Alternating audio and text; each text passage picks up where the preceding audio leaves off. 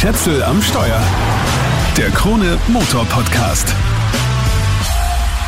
Eine Sporttasche kriege ich, hat er gesagt, der Pressemann von Kia, also die Übergabe des Kia Sportage ausgemacht haben. Manche sagen ja auch vornehm Sportage zu ihm. Es geht also um den Kia Sportage, was unbedarfte Gemüter vermuten lassen könnte, es geht um irgendwas Sportliches. Nein, das Auto hat so gar nichts Sportliches, obwohl die Ausstattungsstufe meines Testwagens sogar GT-Line heißt. Also ja, er schaut schon schnittig aus, kann man sagen. Und die GT-Line schärft die Optik auch ein bisschen. Angefangen mit der optionalen Zweifarblackierung. Damit ist der Sportage GT-Line obenrum schwarz optional. Untenrum kann man sich eine von 9 Lackfarben aussuchen. Die Front wird dominiert von kantigen Tagfahrlichtzacken und die Scheinwerfer, die tun so, als wären sie gar nicht da. Egal aus welche Richtung man hinschaut, der Kia Sportage ist einfach ein schickes Kompakt-SUV im VW Tiguan-Format.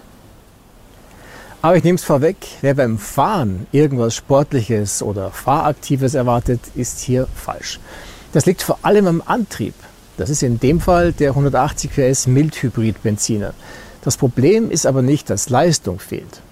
Aber der Reihe nach. Weil der Kia Sportage hat durchaus seine Qualitäten.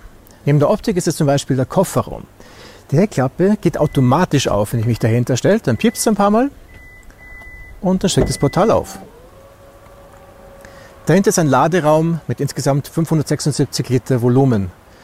Hier drunter sind noch ein paar kleine Fächer, aber was hier nicht ist, ist ein Platz für die Laderaumabdeckung. Jedenfalls nicht in der Antriebsvariante. In anderen ist da wirklich ein Platz ausgespart dafür. Hier nicht. Was aber sehr praktisch ist, ich kann die Rücksitzlehnen von hier hinten aus umklappen. Und wenn ich das mit beiden mache, habe ich ein Laderaumvolumen von insgesamt 1760 Liter. Zum Aufstellen muss ich natürlich wieder nach vorn, weil es ist ja kein Rennschrauber, wo sowas elektrisch geht. Und da ziehe ich hier am Hebel und stelle wieder auf. Mit dem seitlichen Hebel kann ich auch die Sitzlehnenneigung einstellen. Verschiebbar ist die Rückbank aber nicht, auch nicht optional. In Normalstellung habe ich richtig schön Platz in alle Richtungen. Ich sitze bei den 1,88 angenehm hinter mir selber quasi. Dabei ist der Radstand mit 2,68 Meter nicht mal besonders opulent.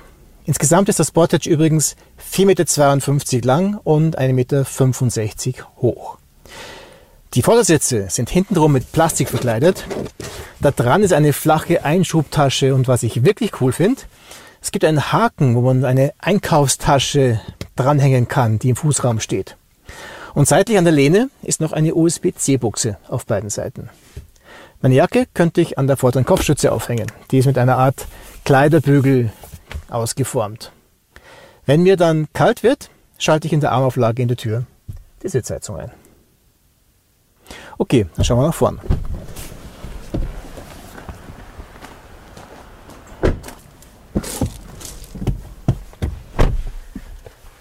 Das Interieur ist durchaus elegant. Der Riesenscreen, schön integriert. Und die Materialien, naja, geht so. Es gibt doch relativ viel hartes Plastik, sogar in der Top-Ausstattung hier.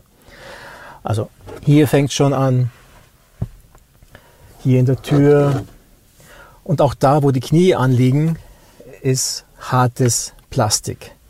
Sehr angenehm ist, dass die Armlehnen in der Tür gepolstert sind und auch die Wand, da wo der Ellbogen schon dran kommt, ist ja wie so Velour-Teppich fast und weich gepolstert. Das ist angenehm. Ja, auch die Mittelkonsole hier, also die Mittelarmlehne.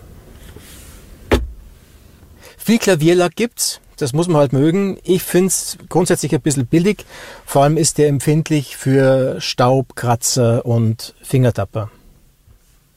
Die Türfächer sind hart und ungepolstert, aber vor allem so schmal, dass nicht mal kleine PET-Flaschen reinpassen. Halt nein, stimmt nicht. Im hinteren Bereich ist Platz für eine Mini-Flasche vorgesehen. Eine große PET-Flasche geht sich aber nicht aus. Comedian Alex Christian würde an dieser Stelle eine Fußballlegende sagen lassen, was soll das? Im Gegensatz dazu mangelt es in der Mittelkonsole aber nicht an Ablagen. Hier ein großes Fach mit ausfahrbaren Cupholdern, Dann ein Fach unter der leider nicht verschiebbaren Mittelarmlehne und ganz vorne ist noch eine Ablage, wo ich auch das Handy mit 15 Watt drahtlos laden kann. Was nicht drahtlos geht, ist Apple CarPlay und Android Auto. Und damit sind wir bei der Bedienung. Die entspricht im Wesentlichen dem Kia EV6. Ja, und es piepst immer irgendwas. Ich habe hier also ein großes, querformatiges Display, das aus zwei 12,3 Zoll großen Displays ein großes macht. Das ist alles ganz ansprechend dargestellt. Ich kann querwischen, habe dann zwei Seiten Menü, komme hier auf die Navigationskarte, Cloud-basiert. Und da geht auch alles relativ schnell. Das ist ganz gut gemacht. Gut, der Home-Button ist ein bisschen klein, das dürfte größer sein. Aber es ist alles da, was man so braucht. So weit, so gut. Was aber gar nicht gut ist, ist die Bedienung der Klimaautomatik. Die ist so erstmal gar nicht zu sehen. Ich weiß also nicht mal, welche Temperatur eingestellt ist. Dazu muss ich erst hier unten am Armaturenbrett einen Touchbereich umschalten. Multimode-Bedienleiste heißt es bei Kia. Da habe ich einige Menüpunkte, die ich aber auch übers Display kriegen würde. Und zwei Drehregler. Der linke ist zum Beispiel für die Lautstärke zuständig. Tippe ich auf Umschalten, ändert sich die Darstellung der Touchleiste auf Klima und die beiden Regler werden zu Temperaturreglern. Das wirkt auf den ersten Blick cool, in der Praxis ist es aber sehr unpraktisch. Im Einzelnen. Erstens, ich muss immer erst umschalten, wenn ich die Temperatur ändern oder irgendwas anderes einstellen möchte oder überhaupt die Temperatur mal sehen möchte. Zweitens, der Temperaturregler wird vom Lenkrad verdeckt. Ich muss also ums Eck schauen. Drittens, die Darstellung schaltet relativ schnell wieder zurück auf das Menü. Ich muss also schnell sein und in Wahrheit beim Fahren die ganze Zeit durchgängig darunter schauen, bis ich fertig bin. Wenigstens gibt es für die Sitzheizung echte Tasten auf der Mittelkonsole und sogar eine Lenkradheizung und eine Sitzlüftung. Alles mit extra Tasten. Ich muss dafür also nicht ins Menü rein. Bravo! Daneben liegt gleich das Drehrad, mit dem ich die Fahrstufen einstelle. Also fahr mal eine Runde. Schon beim Rausrangieren fängt das Auto an, mich zu nerven, weil das Gas ganz schlecht zu dosieren ist. Das kann manchmal wirklich zur Qual werden. Super sind aber die vielen Kameraperspektiven, die ich hier abrufen kann. Also ich kann das Auto hier am Display rumdrehen. Das kann praktisch sein, vor allem aber lustig für den Nachwuchs. Macht auch in der Autowaschanlage Spaß. Ich bin unterwegs im stärksten verfügbaren reinen Benziner. Genau genommen ist es ein Mildhybrid. Das bedeutet, hier unter der Haube sitzt ein 1,6 Liter Turbobenziner mit 180 PS, der von einem 12 kW oder 17 PS starken Elektromotor unterstützt wird. Das maximale Drehmoment beträgt 265 Newtonmeter und es liegt schon bei 1500 Touren an. Das Ganze wird per 7-Gang Doppelkupplungsgetriebe an die Vorderräder übermittelt oder optional an alle vier Räder, wenn ich das mitbestellt habe. Mit den 1,7 Tonnen Leergewicht hat der Antrieb ganz schön zu tun. Trotzdem soll der Sprint von 0 auf 100 in 8,8 Sekunden möglich sein. Aber es fühlt sich alles schwerfälliger an, als es sein müsste. Richtig behäbig, so als würde der Impuls von meinem Gasfuß irgendwo im System rumirren und irgendwie wird das Auto dann doch irgendwann schneller. Besonders mühsam ist es auf der Autobahn, wo der Sportage durchaus seine Stärken hat. Man ist so entkoppelt vom Antrieb, dass es wirklich schwierig ist, das Tempo zu halten. Man wird immer entweder ein bisschen schneller oder ein bisschen langsamer, außer man schaut dauernd auf den Tacho und selbst dann. Jetzt kann man natürlich hergehen und den Radartempomaten aktivieren, dann hält er das Tempo natürlich.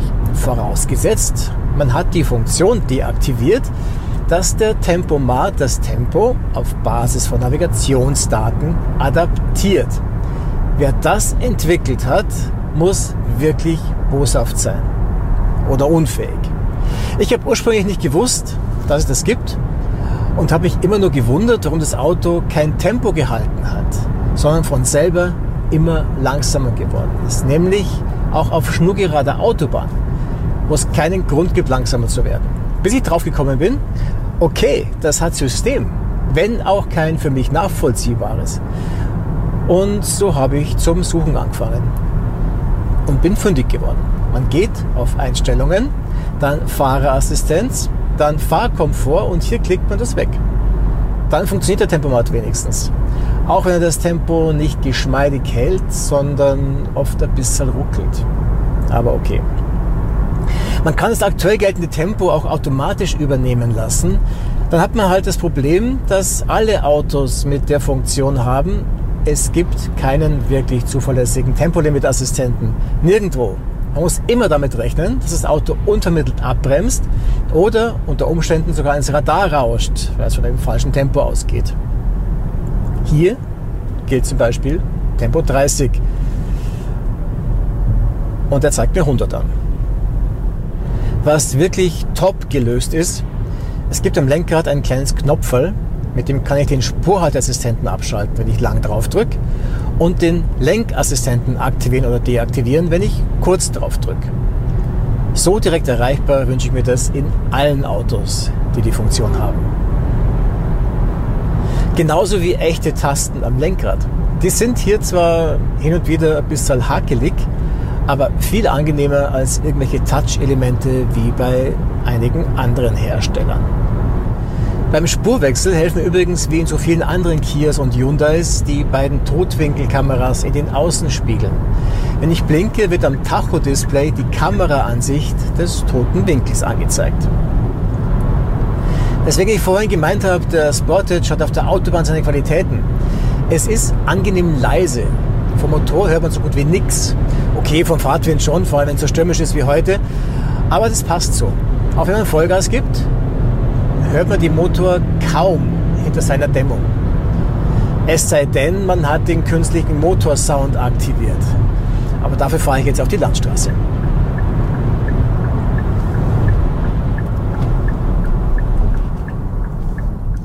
Da kann ich jetzt ins Menü reingehen.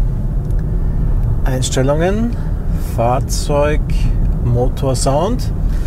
Dann schalte ich hier auf Verstärkt und dann kommt es noch darauf an, in welchem Fahrmodus ich bin. Auf Sport ist es natürlich am lautesten. Das ist also jetzt Sportsound im Kia Sportage. Wer meine Videos kennt, weiß, ich bin kein Freund von künstlichen Motorsounds und von dem hier in Wahrheit auch nicht. Aber ja, wer es mag, soll es aktivieren und ansonsten, das ist die gute Nachricht, man kann das ja auch abschalten. So klingt der Motor, wenn der Sound aus ist. Also ein ganz normaler Vierzylinder, gut gedämmt. Und da kann man halt auch noch abstufen. Minimiert, normal oder verstärkt. Und das ist dann schon ja, ziemlich auffällig. Aber wie gesagt, man kann es abschalten. Der Fahrmodus wirkt sich natürlich nicht nur auf den Motorsound aus, sondern auch in der GT-Line auf das Fahrwerk. Ich habe nämlich adaptive Dämpfer. Und wenn ich auf Sport bin, dann sind die schon recht straff. Nicht wirklich sportlich, aber man kommt damit schon ums Eck. Also das Fahrwerk ist insgesamt schon ziemlich gut gelungen. Wenn ich auf Normal umschalte, wird es komfortabler. Also er kann auch wirklich komfortabel, dann wankt halt ein bisschen mehr. Aber das ist durchaus gut gemacht. Nicht so toll ist die Automatik, weil die öfter mal nicht ganz das macht, was sie machen soll. Und zum Teil auch wirklich lang braucht, bis da mal irgendwie was weitergeht.